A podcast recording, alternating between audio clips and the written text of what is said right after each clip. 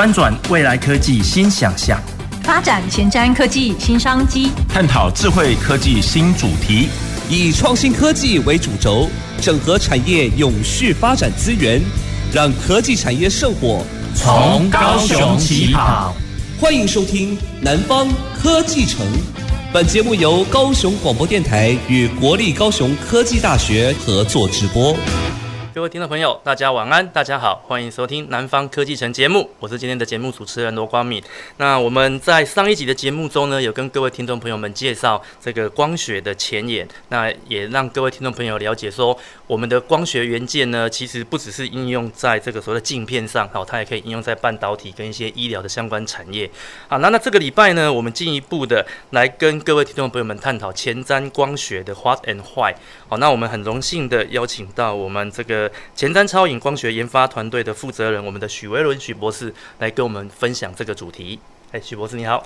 好，谢谢主持人啊，各位观众朋友、听众朋友，大家好，我是 Meta Rosita 前瞻超影光学研发团队负责人许维伦，今天非常荣幸能够到贵节目来，呃，跟大家分享超影光学的知识。谢谢大家，是谢谢许博士。那我想我们延续上一集节目的一个内容啦，哈，就是说我们把整个的这个技术，我们把它 focus 在超影光学的一个应用跟超影光学上。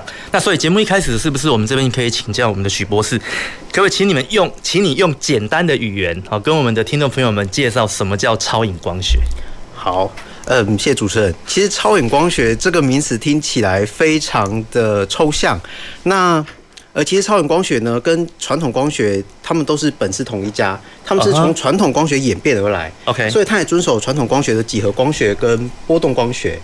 那只是嗯，在应用面上来说，会有比较比较大的不同。那在这里，我们就称它为超影光学元件跟几何光学元件，用这样做区分好。因为在光学类，其实大家都是光学，没有什么太大的差异。那在元件类的话，超影光学元件它就会有很大的设计的弹性啊。我举例来说好了，嗯，我们国中以前都有上过透镜。那如果你想要拿到一个聚焦效果的透镜，主持人应该会首选凸透镜，对对，做聚焦。那以前我们凸透镜拿到就是在树叶下面，呃呃，在太阳下面正中午点树叶嘛。那其实呃，我们在做这些实验的过程当中，我们知道说凸透镜的形状啊，它其实是肚子胖胖的，两边瘦瘦的。对，所以当光通过这个结构的时候，当它通过透镜的中心，光跑得比较慢。那在另外两侧呢，光跑得比较快。那这样就会形成一个聚焦的效果。那传统的光学元件就是靠这样子的几何形状来做光的调控，但是超远光学元件不一样。超远光学元件它是由数百万个人造的小结构所组成。那这每个结构呢，它的大小都是它半个应用波长这样子尺寸。举例来说，以可见光四百五十纳米到七百五十纳米这段区间的话，如果我想要设计超远光学元件，那我的结构就需要在两百纳米左右的尺度。那这样子尺度下呢，呃，我们去呃排列这样子的呃小结构来设计我们超远光学元件。那每一个小结构对光都有它特有的调控能力，所以我想要把它排成一个透镜的形状，就是让中间的光跑得比较慢，外围的光跑得比较快。这样子就是一个透镜了。那我讲自由度丰富，是因为这些小结构都是我决定的，都是我来排列，所以我想要让它往哪边聚焦，我就可以往哪边聚焦。我可以让它斜着聚焦。那这个在传统的光学元件上其实很难达成，对，没错。所以超影光学元件上的好处呢，就是它在设计上呢非常的自由，而且它有呃独特的弹性在。OK，所以它就像您刚刚所提的，你可以依照我们的设计的一个不同，让我们的焦点去做改变。对，没错。那您刚刚有提到，它其实是由很多小元件所组成嘛？是，那那所以你要让它在聚焦在某一个特定点的时候，你是去调整这些元件的偏摆的角度吗？是还是用什么样的一个方式去达去实现这样子的一个目的？哦，是我们在摄影设计超影光学元件的时候，其实首先要考虑的是你要达到什么样的效果。就比如说，呃，他想要呃正中心聚焦的话，那也就是个同心圆。那如果你希望它往旁边聚焦，你就让旁边你想聚焦的方向它的速度比较慢，对，其他周围的速度比较快。用这种方式来调制成你想要的光学特性。那做法呢，就是像主持人讲的，我去改变我的小结构的尺寸，嗯，或者是它排列的位置，是都可以进一步来达成我们的设计需求。那通常是以改变尺寸最快。OK，对。可是波的，呃、欸，应该说光的一个运动，它其实是一个奈米等级的的这样子的一个哦的一个尺度嘛。那我今天如果让它聚焦在某一个点，那么我在做这个小元件的调整的时候，那我们要怎么控制它的精度可以达到这么精准啊？哦，这个在设计上面的话，其实我们会做很多的光学的计算跟设计。那嗯，其实我们知道光有光的呃直线性跟光的波动性。这之前爱因斯坦那一派吵得很凶嘛，光到底是直线前进的还是波动，波动前进？对，波动前进。那其实，在我们纳米结构的话，我们的波动性的效果会非常的明显。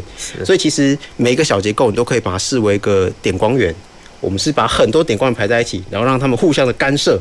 哦。让它们互相干涉。那干涉完之后，总会有一个建设性干涉的点在。对。那个最亮的点就是我们的聚焦点。那其他地方都破坏性干涉。OK。对，所以我们可以用。呃，干涉来想象说，我们要如何去做这个超远光学元件？所以我们在制作这个元件的时候，我们是利用研磨的，还是利用曝光的方式来来来进行？哦，超远光学元件呢，它主要的制作还是在半导体制程上面，因为它的结构太小，数百纳米。对，所以呃，目前有能力加工的，就只有台湾的半导体制程这样子的一个精密加工，才有办法来。呃，做出超远光学元件，那研磨的话都是处于传统元件。对对，所以其实这个部分要实践超远光学的一个应用或把产品做出来，其实还是要透过半导体的技术来做这件事情。对，而且这是台湾的强项。OK，好，那接下来想要请问我们许博士的就是说，那这样听起来其实超影光学是一个非常前瞻的技术啦。那所以我想要了解就是说，那为什么您的这个团队当时会想要来做这样子的一个题目？您的动机是什么？嗯，其实这个故事要从二零一二年开始说起。是对，其实呃，超远光学元件发展已经有超过十年的时间。那我那时候还是博士生，我加入呃台大物理系蔡立平教授的研究团队，开始研究超远光学。那在那个时期，二零一二年，超远光学属于一个整出萌芽期，所以对学者来说，我只要呃有一个新的结构，或者是呃一个新的材料，我就可以发很好的。文章，呃，这这个对学者来说很重要，没错，对我来讲非常重要。那时候其实没有人想到说，超远光学元件会发展的这么的蓬勃，而且有这么多应用性。因为那时候大家还是纯粹以以简单结构来分析简单结构的光学特性。对，那随着时间演变，简单结构已经没有办法满足科学家了，大家开始把复杂结构排列出来。嗯哼，那呃，就慢慢的形成现在的超远光学元件。那我想在这边跟各位分享一个小故事。其实超远光学元件呢、啊，一开始在学界有引起注意，但是被国家层级注意到，它是有一个小小的转折点。我记得在二零一四年的时候，呃，美国的团队有发表出呃一个超远光学元件的应用，那个是隐形的斗篷。哦，隐形的斗篷，隐形斗篷，就哈利波特那个隐形的斗篷。哦，这听起来很很科幻。对。而且我很期待它可以被发明出来。是，因为那个我印象深刻的是，二零一四年的时候，有一位美国第五十一区的将军有来台湾，呃，台湾大学办一个像 workshop 小小的研讨会。是，那跟那时候台湾顶尖的超远光学元件的专家们一起来讨论这个隐形隐形的技术。那呃，可见你就知道，在那时候，美国就已经开始重视，美国政府就已经重视到超远光学元件了。是对。那我们会后的交流啊，毕竟这位将军从五十一区来，所以我们都问他外星人的问题。你们好像搞 搞错方向，对，搞错方向了，这样，因为大家对外星人还是比较感兴趣。OK，这是一个题外话。是。那自从这个隐形斗篷的应用出来之后，美国、中国、德国、英国都开始政府在。呃，注意这个超远光学元件。那台湾政府也有也有注意，在我们的中研院呢，也有在呃研究超远光学领域这一块。嗯，对，OK，哎、欸，所以你从刚你的分享，我突然想到一件事情。我们以前在看那个零零七电影的时候，是他那台车子不是在雪地里面，可以透过反射环境的一个光线跟那个场景，然后去达到隐形的效果。是，这是不是也是超影元件的一种应用？诶、欸，我觉得这个就真的比较像科幻类。但是，哦、uh -huh. 呃，我们先讲看为什么可以隐形。呃，不是，我意思说，它好像是利用它去接收周围的影像，是，然后把自把这些影像把它反射在自己的车身投影在身上，身上，然后让让你觉得它它这个东西是不存在的。好，对，所以这是科幻还是超影光学？呃，我觉得这比较比较像科幻。OK，我我们从超影光学的角度来更深入的探讨这件事情。是，好，呃，主持人您现在可以看得到我，对，那是因为在这个录音室里面的灯打到我身上。然后再反射进主持人的眼睛里，嗯哼，所以有一个过程让主持人看到我。如果现在将录音室的灯全部关掉，没有灯打到我身上了，主持人其实也看不到我了。对对，其实变相的我像是隐形，就是我融入在环境当中。哦。可是，在超远光学领域，它不是这么做。超远光学领域是 OK，我在主持人身上做一个超远光学元件的罩子，里面充满了很多的小结构。当这道光打到主持人身上之后，它会绕着主持人身边走。它会绕着走，并且在主持人身后重新干涉出一样的光的波前，是，所以等同主持人没有被这道光打到，这道光直接绕过了主持人，哦，所以我看不到主持人，因为没有光反射进我的眼睛里。OK，对，那这个领域其实在呃讲难听，其实在军事上面很重要，毕竟现在的飞机飞弹如果有隐形的技术的话，那可以躲避雷达波。对对，那其实对国防的防御来说，其实也是一件好事。对，它可以把雷达波，因为它跟其实跟光的波波动是一样的。对对对，我把这个不同波长。对，我把这个波长，把它让它绕绕过我的我的我的我的弹体。对对对对对。雷达上其实就不觉得这边有个东西。对对对，你就看不到它了。对，所以这是一开始的时候，很多国家投入研究的。我想一个很大的动机在这里。OK，那所以这也是你们这个研究团队的一个动机的的来源吗？哦，我们诶很常会讲，我们市井小民，我们。开发更贴贴合我们生活所用的一些超远光学元件。是。那因为像开发这么大的 case，它需要呃很多的资源呐。嗯。那老实说，呃，对一个团队来说，它是没有办法那么轻易去维持这个资源的。是。对，所以目前我们并没有在隐形的这一块有更多的琢磨。是。不过这种东西就是，呃，理论上有有这样子的发现，那但是。勇于实践这件事情是蛮重要的啦。欸、那所以这边我还是要想要请教我们的许博士，就是说，那你们那你们当时投入这个产业，然后投入这样这样的一个产品，或者这样的一个技术的开发的时候，你们预预期它可以做到什么样子的一个地步？OK，而且其实我们看现有台湾光学产业，我们目前选定的第一个滩头堡是跟热影像相关，因为热影像它是呃在经过过去这两年的疫情。那现在它全世界的嗯局势也是动荡不安，所以很多国家或是政府有注意到热影像的重要性。那台湾政府啊，其实在二零二零年的时候有政策成立一个热影像联盟，呃，就很像是口罩国家队，只是现在变成热影像国家队。OK，因为热影像其实呃在我们的发展上来说很重要，不管是在安全啊，或是军事，或者是呃健康上面都很重要。是，那这个热影像国家队呢，它其实整合了台湾的热影像的相关的产业。那从嗯镜头模组一路到感测器，一路到后面的电路板的制作，都有公司在负责。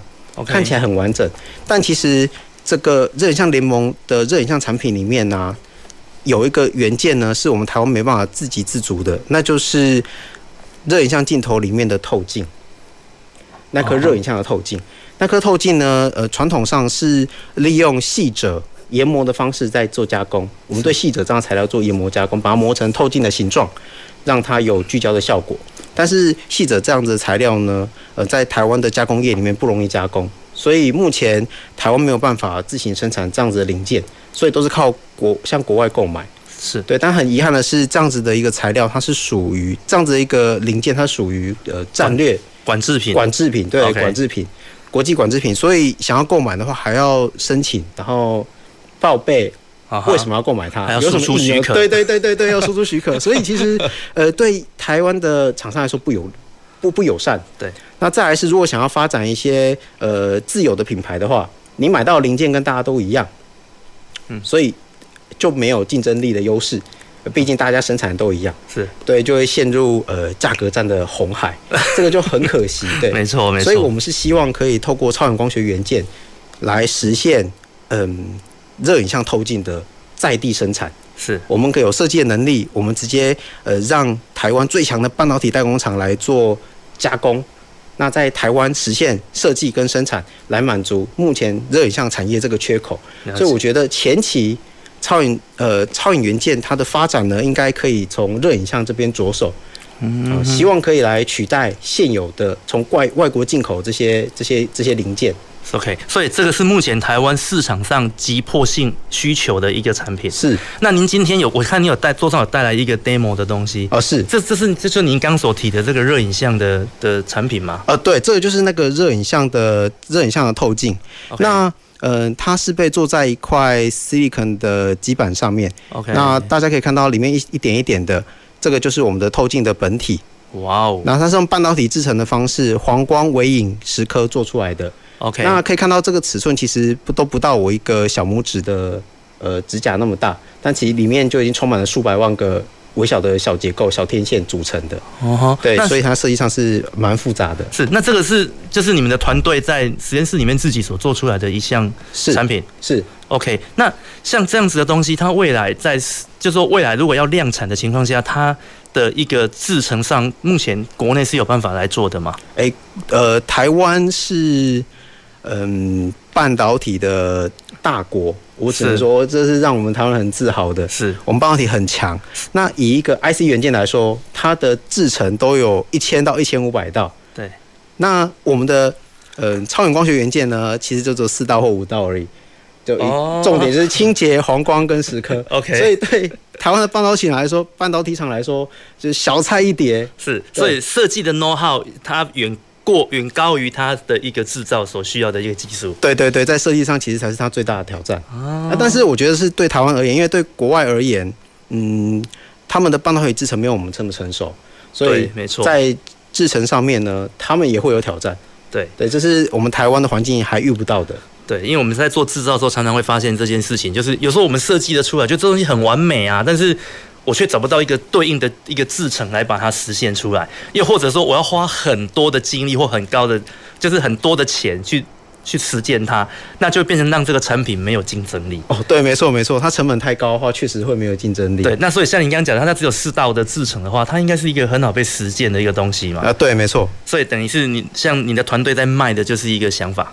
我们团队一个设计，一个设计，一个设计，一个设计，对，OK，希望可以帮助台湾产业的设计。是，那我想要请教，就是说，那像这样子的一个东西，在国内还有没有对应的厂商，或者是说团队在做这样子的事情？呃，其实，在国内的话，有一家彩玉科技，它是台积子公司，他们是有能力设计跟制作这样子的超远光学元件，只是他们的目的，呃，他们的目标会放在呃行动装置的的实验上，比如说像是 Face ID。是，这这些就是有更多市场、更大市场的应用上，是，所以目前透镜对他们来讲，并不是他们的发展主力。OK，所以等你们在做的事情，跟现在我们的护国神山台积电是有有雷同的。呃，我们说我们站在他们的肩膀上往前走，这样子。对对对，OK，就是我们要长高，不一定要自己长高了，我们可以站在巨人的肩膀上，我们也可以很高。谢谢这些巨人。是是是是，OK，那。你刚刚讲到台台积电嘛，那因为你刚刚讲到国内目前只有它能做，那如果啊，就您的观点啊，就是说如果未来高雄我们想要发展这样子的好的一项技术，或者是想要发展类似的产业，就您的看法，高雄有没有这样子的机会？诶，其实高雄有这样子的机会。嗯哼，我就我所知，最近获得讯息是，其实有呃很多的政策上面的优惠，像是亚湾二点零。这样子一个政策补助，它会落地在高雄的中山产发这样子一个单位，由中山产发来来协助运作这样子的一个计划。那另外在陆竹科学园区也有很好的呃光学的厂商进驻在那边，所以其实高雄在发展超远光学元件上面其实是有优势的。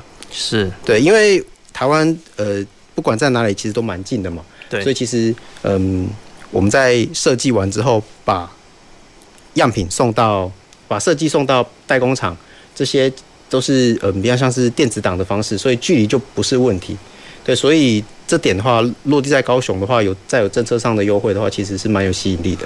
OK，所以其实要扶植一个产业的一个兴起，其实政策好像感听听起来，政策是您未来会考虑高雄的一个原因。对对，对，大大补贴这样子，大补贴，开个玩笑。OK，好，那。接下来想要请教你的就是说，那在超影光学的一个研发过程中啊，那我们刚刚也提到了它的应用嘛，那也提到了产业的需求。那我不知道整个在研发的过程中，它有没有什么一是一些挑战，就是说我们在技术层面上需要被突破的东西。嗯、我们简单来说，超远光学元件可以区分成两两个大区块，第一个是设计，第二个是制作。那刚刚其实主持人也有问到说，在制作这方面，因为我们台湾的半导体制程已经非常的强了，所以对我们来说，制作反而不是问题。那对国外的研科研团队来说，会是个问题。所以我听过有外国的科研团队跑来找台湾的公司合作，找采钰啊，或者是联电啊，希望可以呃借由我们台湾的生产之力，来替他们实现他们的设计这样子。那所以对我们来说，其实最大的困难挑战点。还是在设计这一块。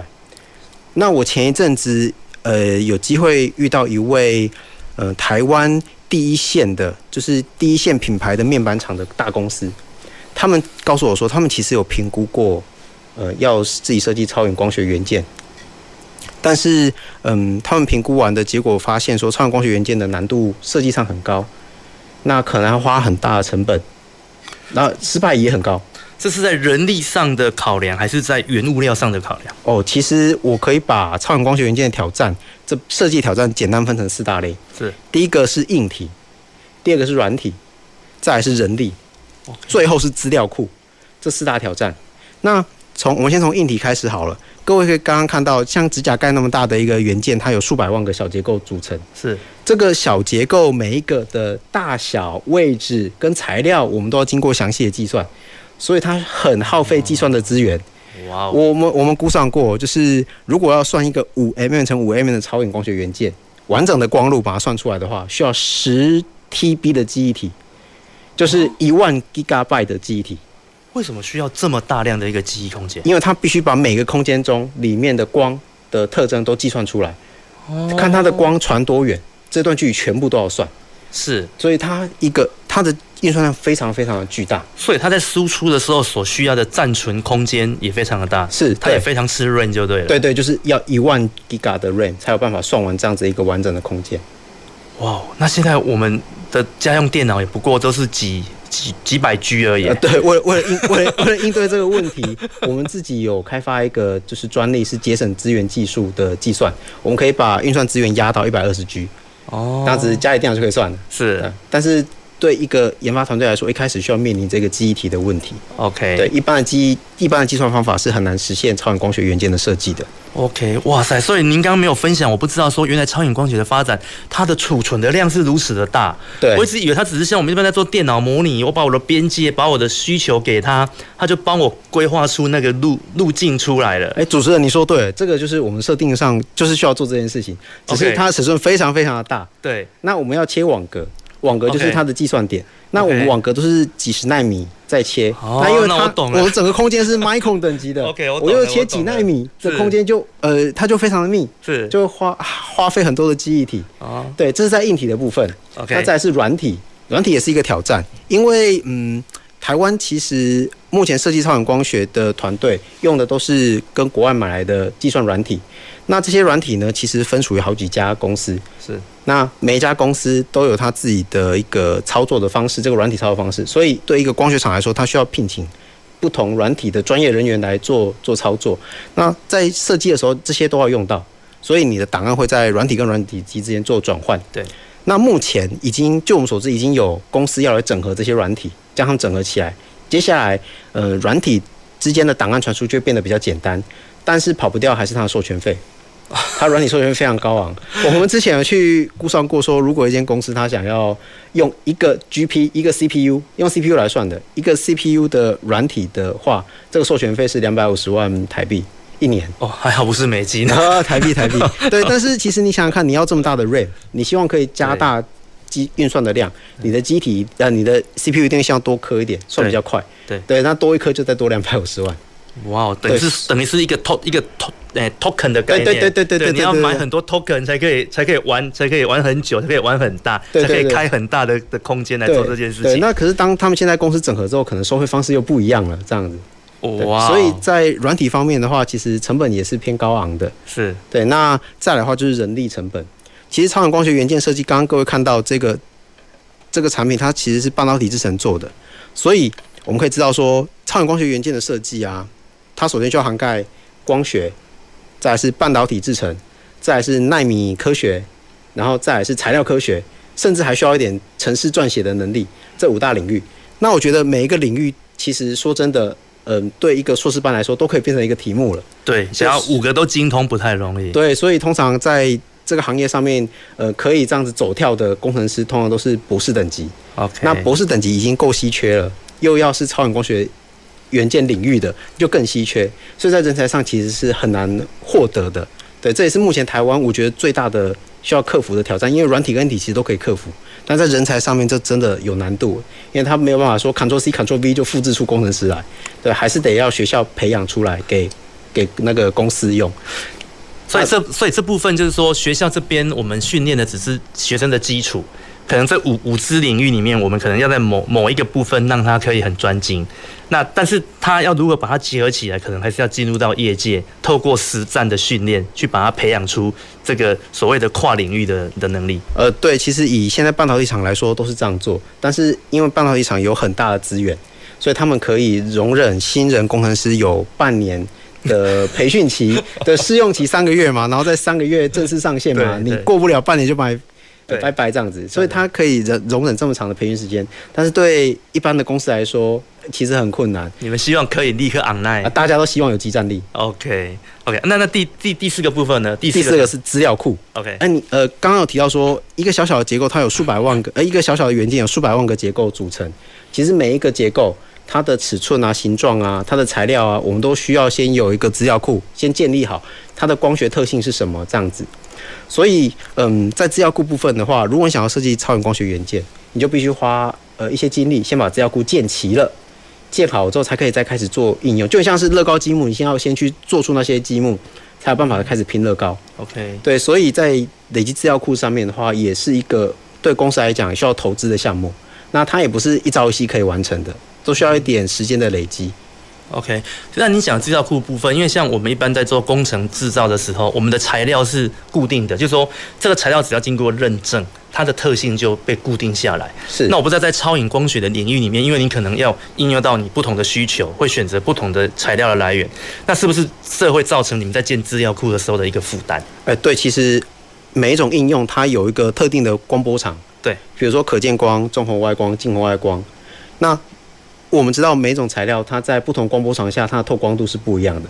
举例来说，各位看到这一块细基板，它现在在可见光下它是不透光的，但是它在中红外光八到十二麦的范围，它是透明的，它就跟玻璃一样啊，真的、哦对，对，它就是透光的。所以其实每种材料它的光学特性都是需要被考虑的，那连它的折射率一起考虑。所以每一种材料都需要建自己的资料库。哇，这这样这个量很大哎。对，我们累积了十年以上的这个。资料库的底蕴这样子，OK，所以你们其实这件事情已经有开始在做了，我们已经做很久了，哦，做很久了，从一开始研究单一一个结构的时候，就开始在累积这些资料库。啊哈哈，对，OK，了解。好，那我想节目上半段，我们非常感谢许博士为我们带来这么多这个超影光学的一个应用技术。那我们时间的关系，我们先休息一下，马上回来。走进时光隧道。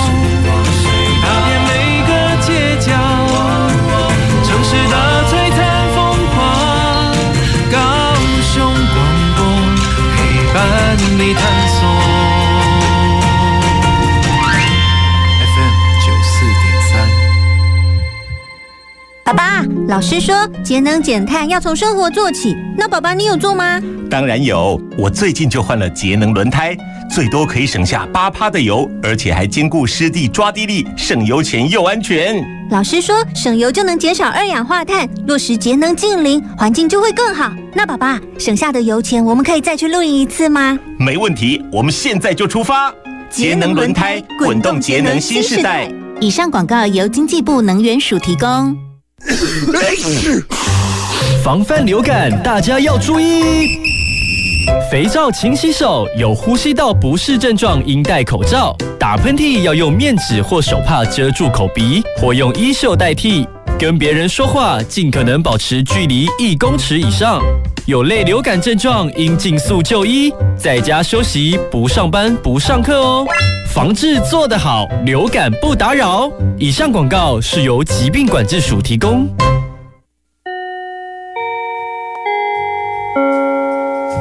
好，我是你们的爱情导师珍妮小红，今天要来提醒大家呢，怎么样避免一些奇奇怪怪的人或是荒谬的事情。现在很多人呢，无论男女老幼，都很喜欢透过网络交友。但是呢，不管你想要怎么交朋友，当对方提到钱的时候，你就要打开你的雷达警报哦。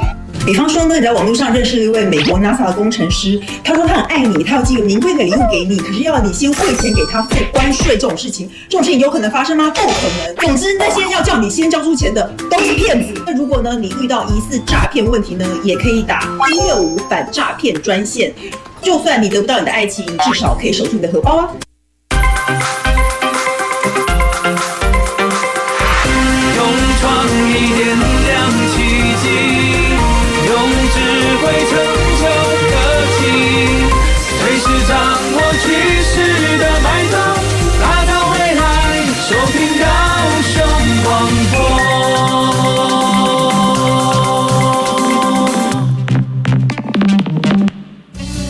前瞻的，未来的，您现在所收听的是提供您最多科技产业新知的南方科技城。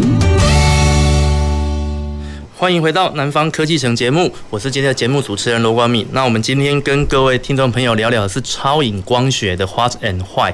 那在节目的上半段呢，我们邀请到我们这个，诶，我们的许魏伦许博士，好，为我们分享的超影，什么叫超影光学，以及超影光学目前国内市场上的一个应用跟需求。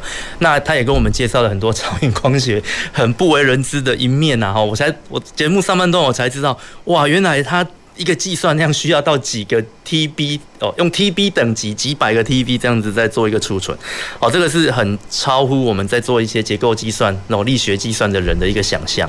好，那也让我们深感说，其实。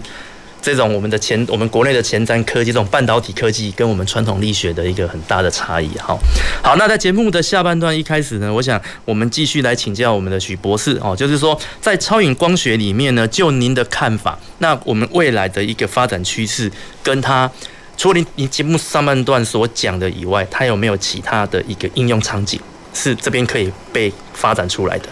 我觉得其实只要跟光有相关的领域。超人光学都有嗯实力的机会，我这样说。我们举几个简单的例子，就是呃大家手上的 iPhone 手机，我很喜欢拿它当例子，因为 iPhone 手机的主镜头是它非常的凸，它我们称它为三眼怪，非常的凸。那这样子的镜头一开始推出的时候，我想 我其实心里没办法接受，我觉得好丑。但是因为它是苹果，所以大家会买单。如果它今天是 HTC 做的，哎哎、欸欸，你不能这样说。我刚换 HTC 手机，哦，抱歉抱歉抱歉，四眼怪哦，没有没有，它后面有四颗镜头。对它它不，但是它不是第一个这种事情，我想应该没有厂商敢做，除了苹果之外。对，因为我其实刚拿到手机，我也吓一跳，因为我前一代它是。凹凹进去，凹进去的。对，那突然间拿到新手机的时候，我其实也吓一跳。对对，那但是我其实在拿的时候，我内心有一种有一种澎湃的一种情怀，它跟苹果一样。OK OK，其实这是我觉得这是现在的趋势，你眼的镜头不凸就不潮了。哎，是没错，对，就不够潮。现在流行趋势这样子。但其实为什么苹果会做这样子的镜头，是因为它为了提升影像品质，这个主镜头里面通常会塞六颗到八颗的透镜。哦。那塞这么多的透镜，它的呃整个光机的空间就已经被固定，就是要这么大，甚至比它的本身机身的厚度还要来得大，所以不得已这个镜头得凸出来。了解。那其实这么多透镜呢，它超可以用超远光学来做替代，我们可以利用三加一的方式，用三片传统透镜再加上一片超影透镜的方式来取代这么多的透镜。那我们计算过，诶，有机会可以节省百分之五十的空间。那这样说不定以后眼睛有机会再缩进去了。可是这样就不吵了啊。对，但是只要苹果再把眼睛缩进去，那所有凸出来的就不吵了。OK。对，所以等于是大厂来决定。OK。那我知道苹果公司其实有积极的希望能够让它的镜头再变得更薄，因为毕竟行动装置越轻薄是趋势。的确啦，因为现在镜头其实凸出来以后，我在放我把手机放在桌面上的时候，我会我会一直在在挣扎，我到底要。那个触碰面朝下还是镜头面朝下？啊、对，对，对对对，因为我会担心到底是要刮我自己的的面板，还是要刮镜头。对，所以我都不敢放桌上，直接放口袋。哦，两边都保护这样子。OK，好。OK，那这样子，我们如果用超远光学用在这一块，它会不会造造成它整个生产成本的增加？呃，其实超远光学它最大的问题是它利用半导体制成来制作。对。那半导体制成是我们今天一天一片十二寸的 wafer，它可以生产上千个透镜。所以其实如果你量大的话，它成本是很便宜的。加上半导体至少它只要四道，四道到五道，所以其实它成本可以压得甚至比传统透镜还要低。是，但是半导体厂的问题是它需要量大，没错。呃，量少其实不合成本，所以像苹果这样子的大公司，或者三星这样的大公司，他们都有机会可以实现，呃，超远透镜用在他们的手机里面。嗯、那据我所知，呃，三星也极力布局超远光学元件，因为他们觉得这是一个未来的潜力。嗯，对。OK，那除了手机的镜头以外，还有什么我们日常生活中的场景可以应应用到？超远光学元件的特征啊，就是轻，首先是轻薄，它最大特征是轻薄，所以只要跟行动装置有关的，它都很适合用超远光学元件。就比如说，嗯，空拍机，它越轻、越节能越好。对。那再来是 AR 跟 VR，接下来的发展趋势 AR、VR，这么笨重的东西要戴在头上，其实对使用者来说，时间久了一定会不习惯或不舒服。那当然它是越轻越好，所以这是在行动装置上它有这个优势。那再来是超远光学元件呢，它可以做小，它做的很小，因为它是半导体制成的方式，所以它可以直接做在比如说像光纤、光纤的探头上面，直接在光纤的尾端做一个透镜在上面。那这样就直接用在生医的光纤的内视镜上。对。那再来，呃，超远透镜还有个特点是，它可以针对特定波长做设计使用。所以，呃，比如说我今天一位医生，他想要标定癌细胞，他可能会有一些染料。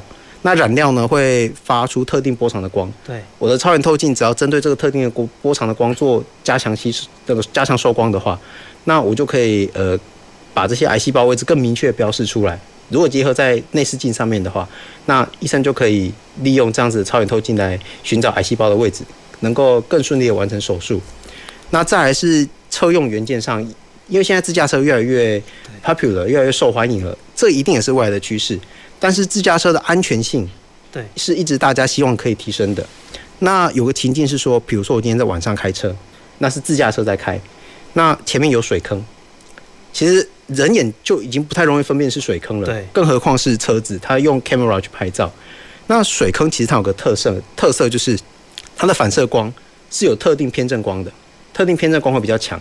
所以如果我今天超远透镜或者超远元件，我们把偏振光跟透镜结合在一起，设计一个呃能收特定偏振的超远透镜的话，那我就可以更清楚的去标示我的水坑的位置，可以提前侦测道路状况。哦，所以在车用感测器上面，其实它也是很有施力的空间。了解。可是这样会不会造成我们这个收进来的影像因为讯号过多，所以它在做逻辑运算上的一个负担？呃，我想这个现在 AI 的科技这么。对，这么的强，这一点应该不会是问题。Okay. 因为我只是多收了一个影像讯号而已。那在他们 AI 的过滤下，只要判定的是水池，就避开它就好。嗯，对，所以他们可以呃不用花太多资源在呃这个判定上面。OK，所以我刚问了一个很蠢的问题。哦，不会不会，其实问题很好，因为其实科技跟科技相辅相成。我只能这样说，因为如果超级元件发展起来，AI 没有跟上来，OK，那其实自驾车要实现也会很难。因为自驾车第一个上来一定是 AI。嗯哼，对，因为因为我会问这个问题，是我之前我上一台车啦哦，他强调说他有一个自动刹停的一个感测，他可以去判定路面上的一个状况，然后去自动刹车。是，那就有一次我在开车的时候就遇到警察临检，然后警察就报了，因为他是临检，那我想说我就靠近，慢慢的靠近嘛，但是在慢慢靠近过程中，我的车子感测到可能警察身上的反光，或者是那一颗那一个那个可能那只那个什么呃交通的那个。会发亮那个杆子，我的车子就自动刹车了，然后就突然间顿了一下，那警察就会觉得说，这家伙是怎么了？是喝是酒驾呢，还是说心虚？哦，他过来就问了特别多的问题。是是是。那我只好跟他解释，我没有踩刹车，是车子自己踩的。是是。对，那那那个那个那个经验就让就让我深刻体验到，就是说。或许我车子有这种功能，但是它的感应的灵敏度的控制跟它的逻辑计算，如果没有办法跟它的感测的数据去做连接的时候，是好像会造成一个使用上的一个感受是不好的。对对，那所以我刚才会问说，那所以我今天如果多探测一个水坑这样的一个讯号，是会不会造成我的自驾车、我的电动车在做计算的时候多了一个负担的量？哦，对了解，对对，但是看起来应该是应该是不会，因为资讯量没有那么大。对，所以应该是我的车比较旧了，那个是上一个世代的产品了。但很庆幸你的车看到警察不是加速逃逸哦，这样子可能更严重啊。他刹车应该是好的。哎，是哎，许许博士，你的你的观点蛮蛮蛮蛮正面的。对对，我只是看到了，但他他刹停下来，让我的感受不好。可是您看到的是他没有往前冲，他没有往前冲哦，太好了，这样子这个 AI 很好。OK，那这样其实还不错啦。对，很安全。好，OK，好，那接下来想要请教您的就是说，那我们刚前面谈的这么多，所以超影光学它其实是综合多项科学技术所结合的的一项新的技术，是对。那它其实未来也会应用在不同的科科技领域上。那所以你如何看待这个跨领域合作的一个重要性，还是说它到底要怎么样让它可以很顺利的完成跨领域的的应用？好，我这个问题是我觉得真的非常好，因为其实我们自己也在想这个问题，毕竟。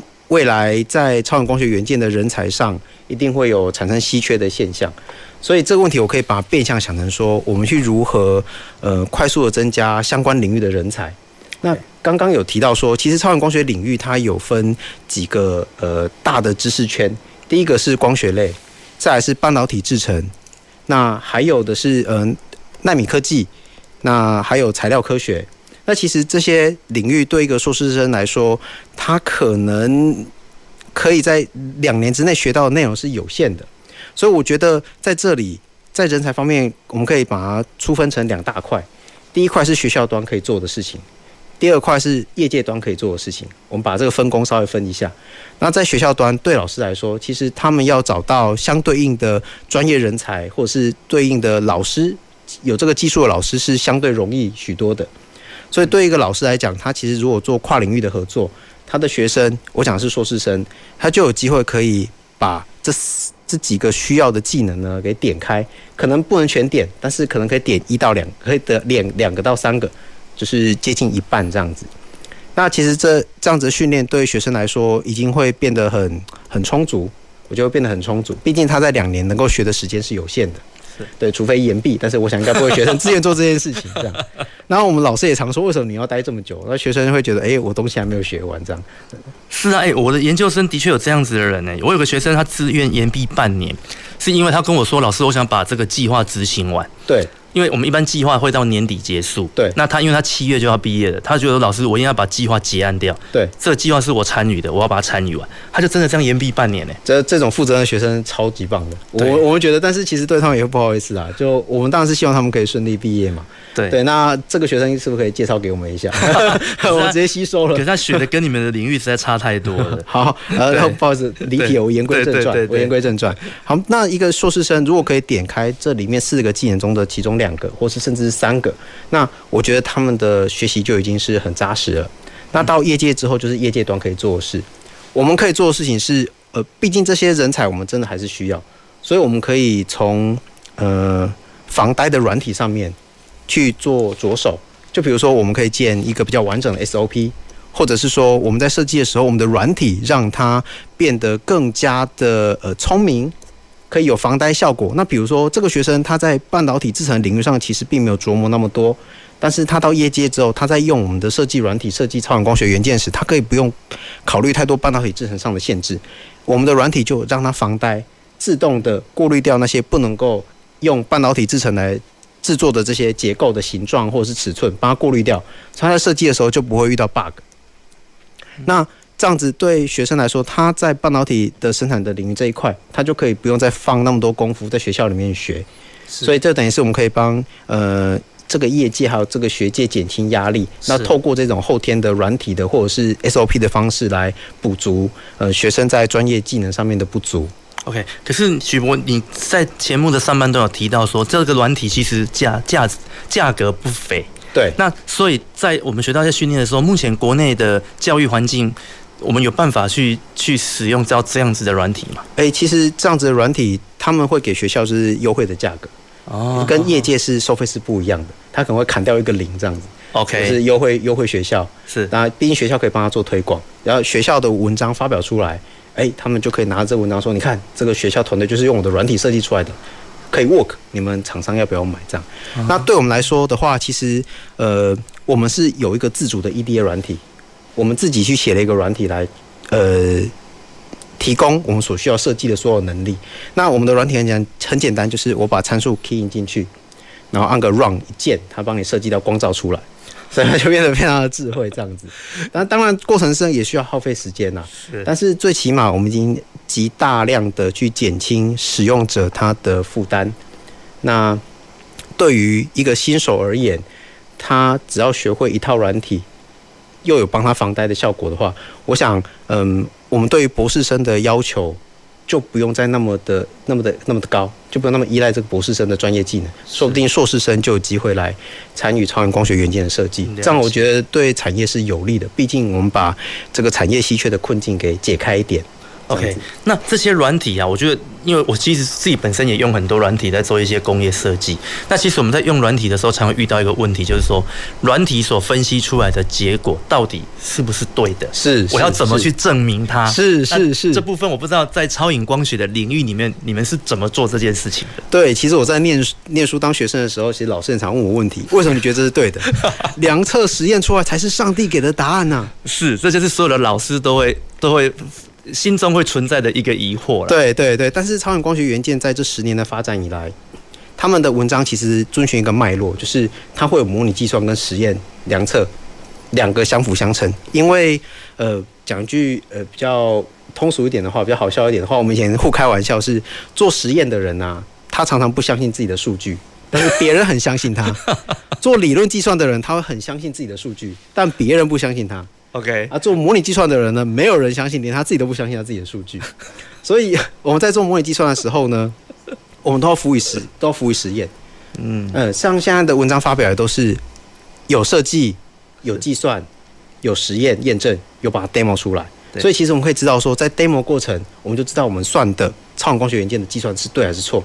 那现在超远光学元件发展到现在已经非常成熟了，所以基本上模拟算出来的东西都会是准确的，对，都没有问题，因为它遵循的光学的呃原理就那几个，嗯，对，OK。所以从你刚刚所分享这些跨域合作的需求，我就我就不禁想到哈，如果未来真的超影光学的市场跟它的一个可应用的范围这么大，连老师本身都想要跨域走了。好，所以你不用去找学生，你去学校挖老师可能比较快。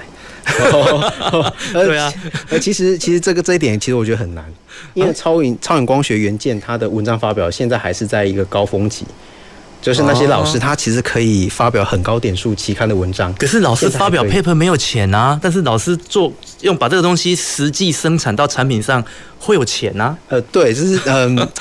我只能说成就感真的是无价的，因为高点数期刊，呃，太难发了。没错，他一篇哦可以高兴很久，我觉得对。不过倒是真的，因为我有发表过 Q one 的，对，大概 Top ten 的。对对对，你真的发表那篇，我从二零一八年爽到现在。对，心情会很愉悦啊。对，因为现在超远光学元件的老师们，他们其实都很有设计的能力，可以把他们的 idea 给实现出来。对对对，所以发高点数期刊对他们来说也都是。呃，daily 日常日常这种感觉是，所以短期内我觉得，呃，超远光学元件在学术界都还有发展潜力的时候，那些老师暂时不会想，OK，把自己弄进一个这么这么累的一个创业环境里面，是，就是他在追求自己呃事业上的成就感的时候，是对，所以。像我们这些就是被被成就感给耽误的，本来我们可以很有钱。OK，没有，这题外话了哈。那我想回到我们的这个呃这个主题本身。那所以接下来想要再继续请教我们许博士的，就是说，哎，身为一家你们这样子像这样子的一个新创公司啊，那在这个可能我们国内目前在光学上的竞争大概也蛮激烈的。好，那所以想要了解你的，想要跟你这边询问的就是说，你认为是什么样子的因素让你的这个团队可以在这个产业里面？哦，继续的走走下去。OK，呃，首先我觉得超远光学元件它太新了，嗯，它新到我觉得像是一个新的新的产业，所以我们团队在整个光学产业里面扮演的角色，我们是希望可以帮助嗯传统光学的这种呃元件模组厂做一个转型，而不是跟他们竞争。因为台湾其实有两大强，第一个像刚刚半导体提过了，他们半导体真的很强。那再来是，其实我们光学模组也很强。台湾在尤其台中有很多的光学模组厂，他们的专业是在做光机对位啊，然后嗯几何光学计算啊，或者是呃塑胶射出透镜这样子的技术。那台台湾的呃光学产业可以卖遍全世界，表示他们有一定的的制作能力、生产能力。那在这样子代工环境之下，呃，优点也有缺点。优点就是我们的产品可以卖到全世界，但缺点是通常都要客户有动作了，台湾的光学厂才会想要跟着动。OK，所以超远光学元件对他来说太新，新到他们还在观望期，因为毕竟他们没有听过有谁用过。OK，没有听过。那大家都在观望期的情况下，其实这在产业推广上面就会遇到一点阻力嘛。那我们觉得这个是时间问题，因为毕竟只要有大厂愿意用超远光学元件，那其他的厂就会跟着一起一起加入这个这个大团体。那我们希望扮演的角色是我们为这些光学模组厂提供一个客制化的服务，让他们可以针对他们的需求来设计超远光学元件。那呃。设计好超远光学元件，再放进他们的产品里面，这时候就会有区隔性了。就比如说现有的嗯光学模组，它提供的视场角 FOV 可能只有一百二十度，那我们可以提供一百四十度的视场角给他，他可以看得更广。是在这样环境下，你应用到比如像空拍机啊，或者是监视系统，你可以看的角度更多，那你的市场的呃区别度就出来了。是，那区别度一出来，价值也跟着出来。所以台湾的光学厂就不用再追逐代工的低利率，而是它可以依这个产品的价值去制定它的价格，去获取更多的利润。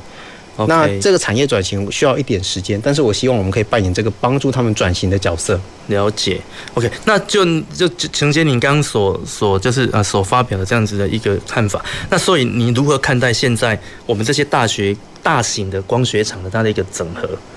对他们如何把你们这些技术整合进来？就是说，你们现在你能做，那你们也预期他有需求，可是你要怎么吸引他，把你的能把你的这一些专业技术整合进来？呃，其实我觉得他们愿不愿意用，还真的看他们需求有多急。因为其实真的就是当 我们的 solution 真的可以偷偷的改善到你的产品的时候，这个急迫度就会上来。但是如果你永远有 solution two 或 solution 三，yeah. 你可能会不想花那么多的预算。来做产品上的改动，了解。对，那就我所知，呃，我们刚刚上半场节目有提到说，其实有厂也想做，但是他们评估过后发现难度太大，所以没有办法，嗯、呃，去开发这样超远光学元件。这时候我们的角色就出现了，我们可以协助他们来做他们想要的规格的开发。那其实传统的光学厂，他们精专的就是塑胶研磨跟几何光学这一类，是，所以半导体制成对他们来说是。遥不可及，我只能这样说，就是他们生活中是不会遇到的，所以他们跟半导体之间没有没有连接。那在这样的情况下，我就算产品设计出来了，他们没办法去生产。是，所以我们还可以扮演扮演一个角色，就是我们可以当光学厂跟半导体厂之间的连接，我们帮他们设计好，呃，我们的超影光学元件之后，我们交到半导体厂做生产，最后再回到他们手上。那在半导体制成的这个过程当中，这些资讯呢，我们可以帮他们做监督。那我们就串起了这样子的两边的产业链，那就形成一个新的产业链。了解。对，那他们就可以推出他们的新产品，去获取更高的利润。是。那有没有一种可能性，就是说，我们去找坊间现有的产品，那但是我把我里面的一些原本的传统光，或者他们目前传统用的方法，我改用超影光学的技术去做出一个跟它类似的产品，那我去做一个比较，那就证明说我这个东西在在在一些效果上比你原有的还要好。那这样用这种方式来吸引这些大厂们的一个青睐，哎，有其实有的，我们的超远光学元件轻薄特性，它可以缩短现有的呃光学机构，大概这我指的是透镜的部分，可能可以缩缩缩减百分之五十 percent 的这样子的尺寸，所以其实对光学厂来说这是有吸引力的，嗯，只是呃因为台湾的环境是属于说客户有要，他们才会开始有动作，是，所以现在这等于是嗯、呃、这么一个。在轻薄上应用的超远光学元件，有没有客户想要真的用？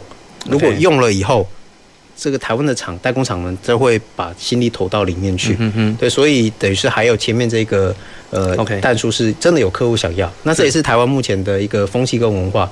毕竟代工厂赚的是呃代工的毛利嘛。对。所以他们很难再有更多的资源来做一个全新的开发。是对。那不想要的原因是价钱太高吗？生产成本太高吗？呃，你可以想象说，我今天的模组的开发，它是需要钱的。嗯哼，对。但是我今天用了超远光学元件之后，比如说我体积缩小了，那原本的模组这些塑胶膜都不能再用了。它必须要一个新的成本去开一个新的模，了解来做测试，这也是一大笔的呃开发费用。是对，然后它重新光机的对对位，然后对准。有很多东西要再重新校正，是是是，所以对他来说成本其实也是不低啊。是，也也就是说，说穿了就是我们走在太前面了啦。呃，对对，就是说以他目前厂商的需求，他现有的技术、现有的规格，他其实就可以解决他的问题了。也就是说，他其实他的发展还没有遇到瓶颈。对，其实有人预测说，超远光学元件的爆发期应该还要在两年以后。那也快啦，那所以许博，你快要发了嘛？没有没有没有，希望可以帮助台湾产业转型。OK OK，那那最后讲这边有个问题问题请教，就是说，那所以以你目前你们的团队的一个设想，未来在国际上啊，你的国际布局，你这边有什么样的规划？哦，其实这我觉得这问题真的很大，因为现在牵扯到全球产业链。是，那我们先从台湾的技术力来讲，台湾技术力光学代工很强。半导体制成很强，这是我们的优势。那我们的缺点就是刚刚讲的，就是因为是代工的关系，所以在定义应用上面会比较困难，还是需要靠这些最前端的、最顶尖的国际大厂来帮忙定义这个应用。所以对现行的光学产业来说，他们要去做一个新的开发是有有比较大的挑战的。那我们能够为他们做的事情是，我们先把国际市场准备好。